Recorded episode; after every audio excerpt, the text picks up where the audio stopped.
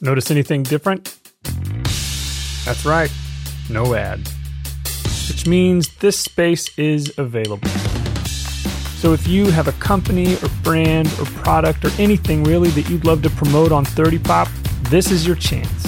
Just shoot me an email at the link in the show notes and I'll give you all the relevant details. Now, on to 30 Pop.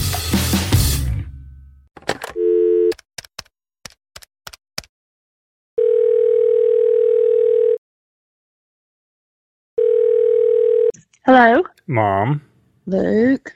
if you had to sum up all of the trouble that I got into as a kid, if you had to give it a common theme, Mm-hmm. what would you say it was? Pyromania. That's exactly right. And I think that started for me 30 years ago this week, or actually last week when Backdraft came out. You're kidding. I figured it's because you watched Dad and Josh burn everything they could in the fireplace. Nope, I think it was Backdraft. I think I was so fascinated with that movie that I got in trouble for the rest of my adolescence. Oh my goodness. Do you remember that movie? Uh, you know, I never did see it. I've seen clips of it all my life, but I don't remember ever actually watching it. That's wild because I was 11 years old and I watched it and it was rated R. It was rated R. Yes. How did you watch it? I didn't take you to see an R-rated movie. I think you did, Mom. I don't think you're the person that you thought you were. No, I don't think I did. I would not take you to see an R-rated movie. But well, somebody did because I remember it. yeah, interesting. Well, cool. I thought I'd share that with you. We're going to talk about it on the episode today. Ugh, but you just make it clear that I did not take you to see an R-rated movie. I love you, Mom. Thank you for taking me to I love you see too. R rated movies when I was a kid. I'll talk to you soon. Whatever. Goodbye. Bye. From Milieu Media Group, this is 30 Pop, a weekly peek back at the music, movies, sports, fashion, politics, and news from 30 years ago. I'm your host, Luke Braun. This is Season 3, Episode 20 Young Boomers, Big Flames, and Sloppy Seconds. Today we're looking back at the week that ended Saturday, June 1st, 1991. Hello, friends, and welcome back to 30 Pop. Or if you're new here, welcome for the first time. Here's what you can expect. Each week on this show, we turn the clock back exactly 30 years so we can explore what was happening in pop culture then. We keep it mostly light, although a serious thought may show up from time to time. Mostly, we'll just look back at all the things that make us nostalgic from this week 30 years ago. Explore a little trivia around those things where we can and get all the warm and fuzzy or sometimes cringy feelings in our reminiscing. I have a handful of folks I love to bring on as guest hosts from time to time, and we'll even occasionally get to talk to someone kind of famous or previously famous, whatever. It's very fun, and all are welcome, including you. So, thank you for listening. Now, let's dive into this week in 1991. We saw a few, but not many, changes at the top of the Billboard charts compared to last week. The top overall song in the country was, for the second straight week, I Don't Want to Cry by Mariah Carey, who had been dominating the charts for months with her self titled debut album.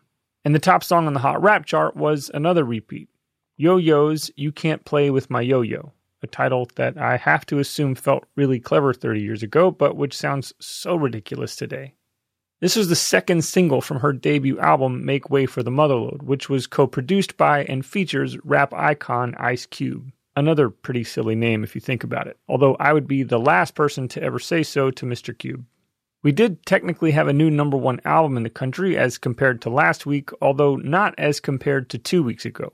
Returning to the number one spot was REM's breakout album, Out of Time. The number one song on the Hot Country chart this week in 1991 was the debut single from the newly christened Nashville sextet Diamond Rio, Meet in the Middle. I'd start walking your way, you start walking mine.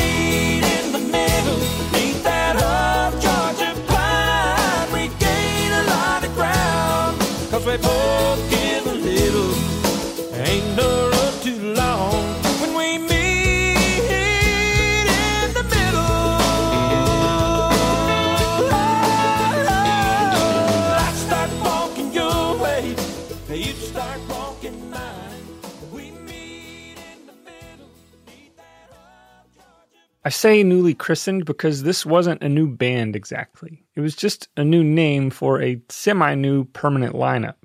The band had existed in some form since 1982 when they were assembled under the moniker Grizzly River Boys as a theme park attraction at Nashville's now defunct Opryland USA.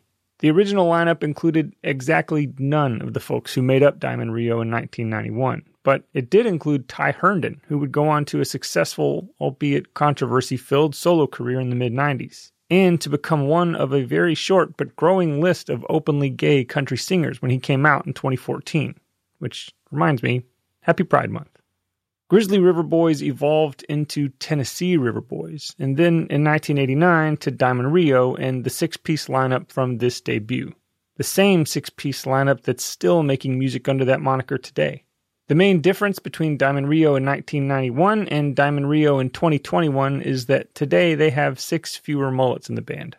Seriously, you should see the music video for Meet in the Middle, which I will henceforth refer to exclusively as either Meet in the Mullet or Mullet in the Middle. Regardless, these guys could sing and play. This song will always remind me of my grandparents. And as odd as this will sound, the new top song on the Hot R&B and Hip Hop chart this week in 1991 will always remind me of my older brother, Josh. Let me be very clear here though. It's only because he was such a huge fan of this group and this song. The debut single from Color Me Badd, I Wanna Sex You Up.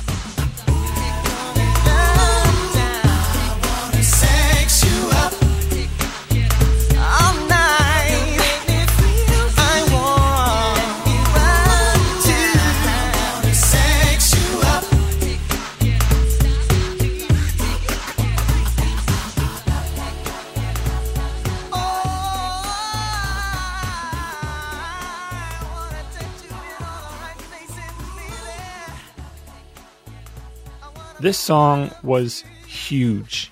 Color Me Badd had formed in Oklahoma City in the mid 80s when its four members met in high school choir.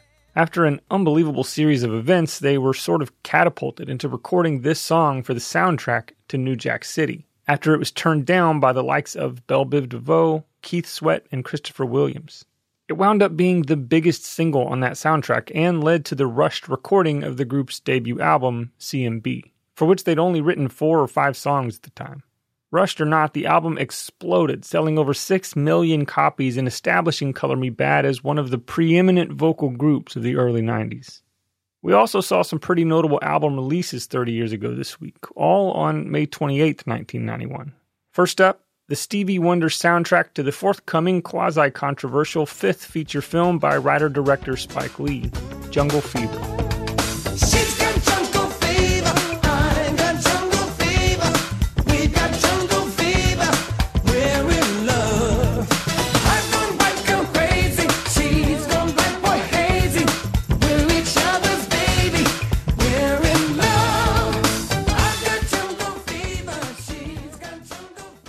This album received mixed reviews from critics, despite being the fifth straight album from Wonder to make it to number one on the R&B albums chart.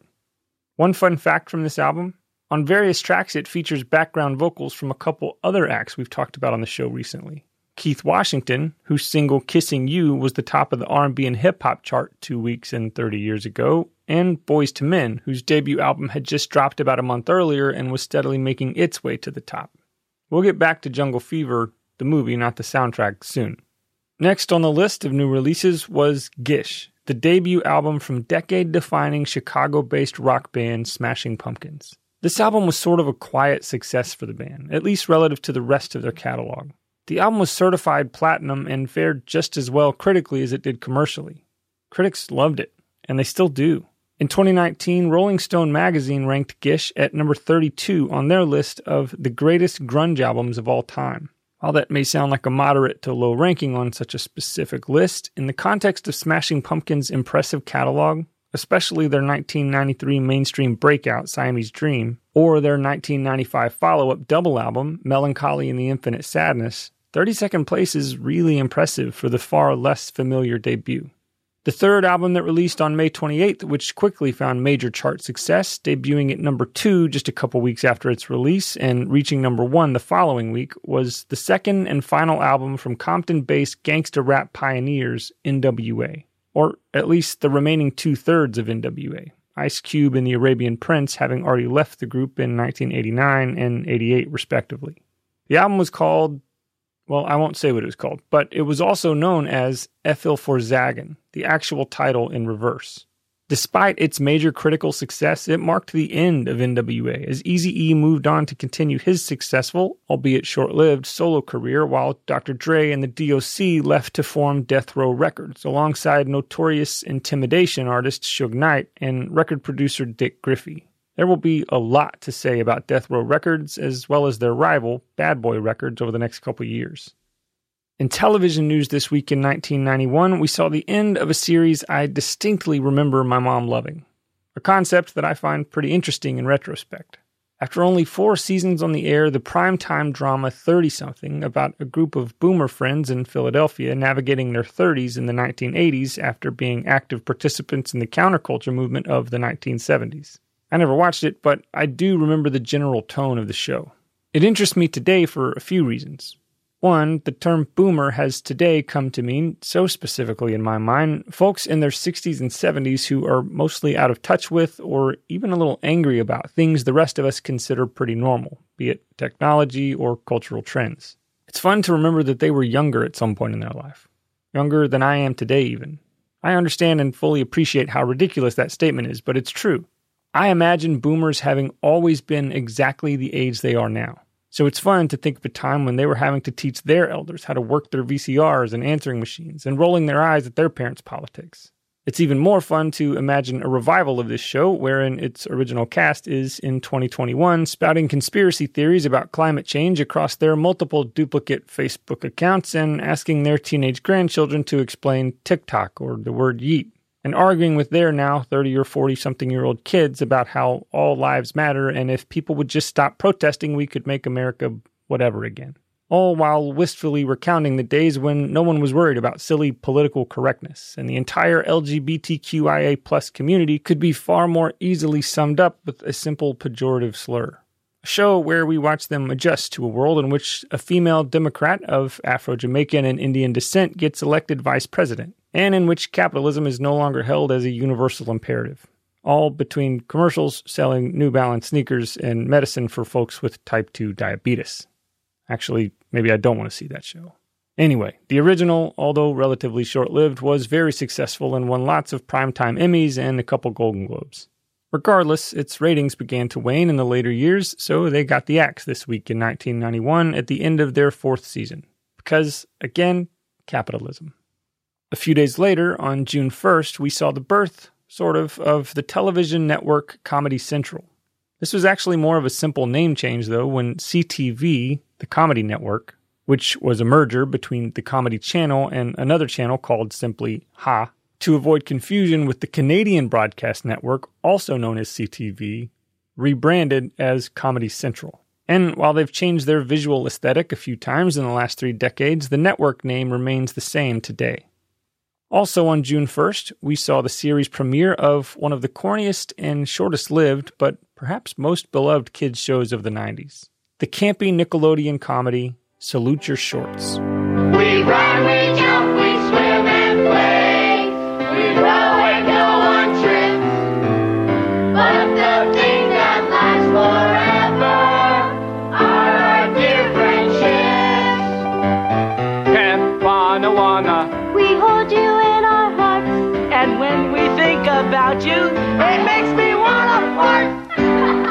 I hope we never part. Now get it right or pay the price.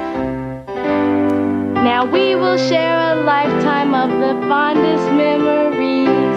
By the lake of Anawana, sat in the old pine trees. Camp on, we hold you in our hearts. But when we think The thing came apart.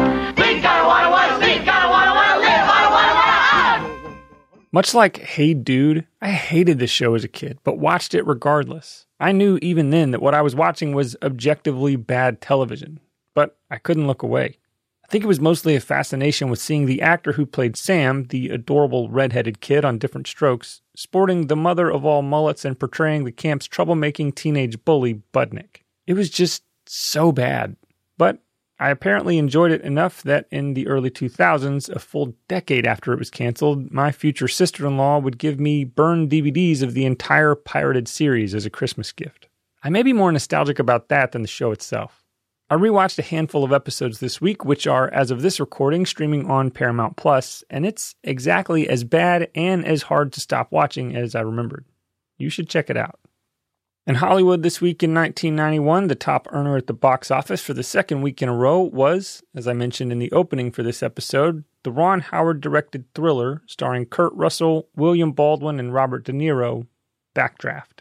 I'll spare you the trailer for this movie, not because it's bad, but because it's so uniquely visual. It just doesn't communicate in an audio format. This movie was incredible in its day, a triumph in cinematography and special effects. And it's no wonder. Made in a time before CG had taken over the film industry, the incredible fire shots in this film were captured by an actual cameraman decked out in a fireproof suit and walking around in actual fires with a handheld camera. The results were stunning and they remain so today. I rewatched this movie this week, honestly not expecting it to hold up very well, but to my delight, it's still a really good movie. One fun fact about this one Brad Pitt was vying for the role of Brian McCaffrey in the film, the role that wound up going to William Baldwin, who, despite being a far inferior actor in my opinion, was a much better fit for this role. But in order to make Backdraft, Baldwin had to be released from his contract to play the role of J.D. in the also recently released Thelma and Louise, a role that was then given to, you guessed it, Brad Pitt. The film has to date grossed over $150 million worldwide, more than tripling its estimated $40 million budget. And in 2019, Baldwin and Donald Sutherland reprised their roles from the film for its much more poorly received sequel, Backdraft 2, which was written, like the original, by Gregory Widen. It was not, however, directed by Ron Howard. New in theaters this week in 1991 was the Sally Field, Kevin Kline, Elizabeth Shue, Robert Downey Jr., and Whoopi Goldberg comedy Soapdish. Celeste Talbert had it all He has so many people to thank. I hate her so much. beauty, fame, love. That's a cut. But her life Next time, could you wear a swimsuit underneath the towel? just turned into one big soap opera. They're plotting against me every day, all day long. There's the greedy actress, I cannot be the villain forever. I'm.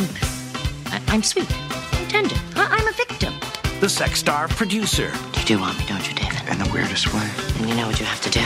I murder some homeless girl? Are you nuts? one weeked out writer, I will just say Maggie went to Tibet to visit the Dalai Lama, spiritual thing. I thought the Dalai Lama moved to LA. Well, then some other Lama then. It doesn't matter. Fernando Lama, come on. and the most brilliant actor alive. Rod Randall comes back from Vienna? So he wasn't killed. He was maimed. The guy was decapitated. They froze the head. How am I supposed to write for a guy that doesn't have a head? All right. Well, we haven't figured that out yet. Well, who plays him? Close list.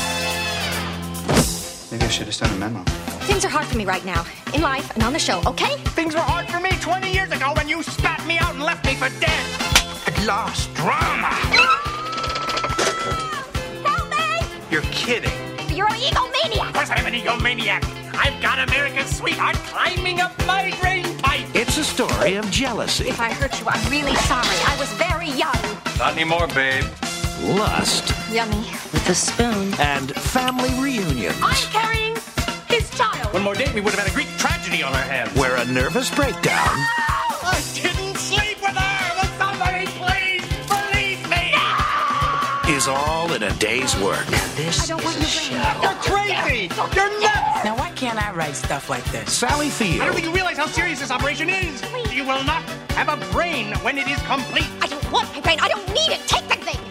It's gone. Kevin Kline, You Try playing Willy Loman in front of a bunch of old twits eating meatloaf, chewing and slurping and spitting out their pits. Whoopi Goldberg, You know, I would think you were acting, but you've never been this good. and Robert Downey Jr. I'm gonna seriously review this relationship. in Soap Dish. He's a nurse in the restaurant. Did I miss a meeting? I remember when this came out, but I've honestly never had any interest whatsoever in seeing it. I noticed this past week, though, that it was streaming on Amazon Prime Video, and because I'm so deeply dedicated to providing you all with the most informed, reliable reporting on 30 year old pop culture on this show, I decided I better watch it. And I'm glad I did. It was significantly better than I'd expected. Not to say it deserved to win any Oscars or anything, but it is a solid comedy. It was also, obviously, an especially star studded one for the time. Sally Field was deservingly one of the queens of Hollywood in those days, following her amazing performance in Steel Magnolias. Kevin Kline was just a couple films removed from A Fish Called Wanda. Whoopi had just hit big with Ghost, as had Robert Downey Jr. with Air America and Elizabeth Shue with Back to the Futures 2 and 3, Cocktail, and Adventures in Babysitting. Perhaps the best thing about this movie, though, is the hassle it was to create. Because of the number of reshoots this film required, Kevin Kline had to drop out of another film for which he was cast Hook, making room for Robin Williams to play one of the greatest roles of his career, Peter Banning. Have I mentioned how excited I am to talk about that movie later this year? It's getting close. Lastly, for this week in 1991, we had the birth of one star and the untimely death of another. Sadly, on June 1st, David Ruffin, the legendary lead vocalist for The Temptations, died of a drug overdose at only 50 years of age. According to Wikipedia, Ruffin's funeral was held at New Bethel Baptist Church in Detroit. Surviving members of The Temptations sang My Girl. Stevie Wonder and Aretha Franklin also sang at the funeral. Michael Jackson volunteered to pay for the funeral expenses but did not attend the service. And Jackson, Rod Stewart, Daryl Hall, and John Oates, Diana Ross, the Spinners, and Martha Reeves and the Vandellas all sent floral arrangements. On the same day, the world was made a little brighter when future Hollywood star Zazie Beetz was born in Berlin, Germany. Happy 30th, Zazie. I thought you were excellent in Joker. All right, friends, that's everything for this week. Next week, we'll get to look back on one of my very favorite films of the year, so don't miss it. As always, I am so thankful for your listening ears. Now, as you leave, remember when the doors open, if top, don't get out. 30 Pop is produced, edited, and mixed by me, Luke Bronner. Our artwork is by the amazing Heather Hale. To check out more shows from Milieu Media Group, visit milieumedia.com, which is linked in the show notes for this episode. And if you have a story from 30 years ago that you want to share, leave a message on the answering machine at 30pop.com.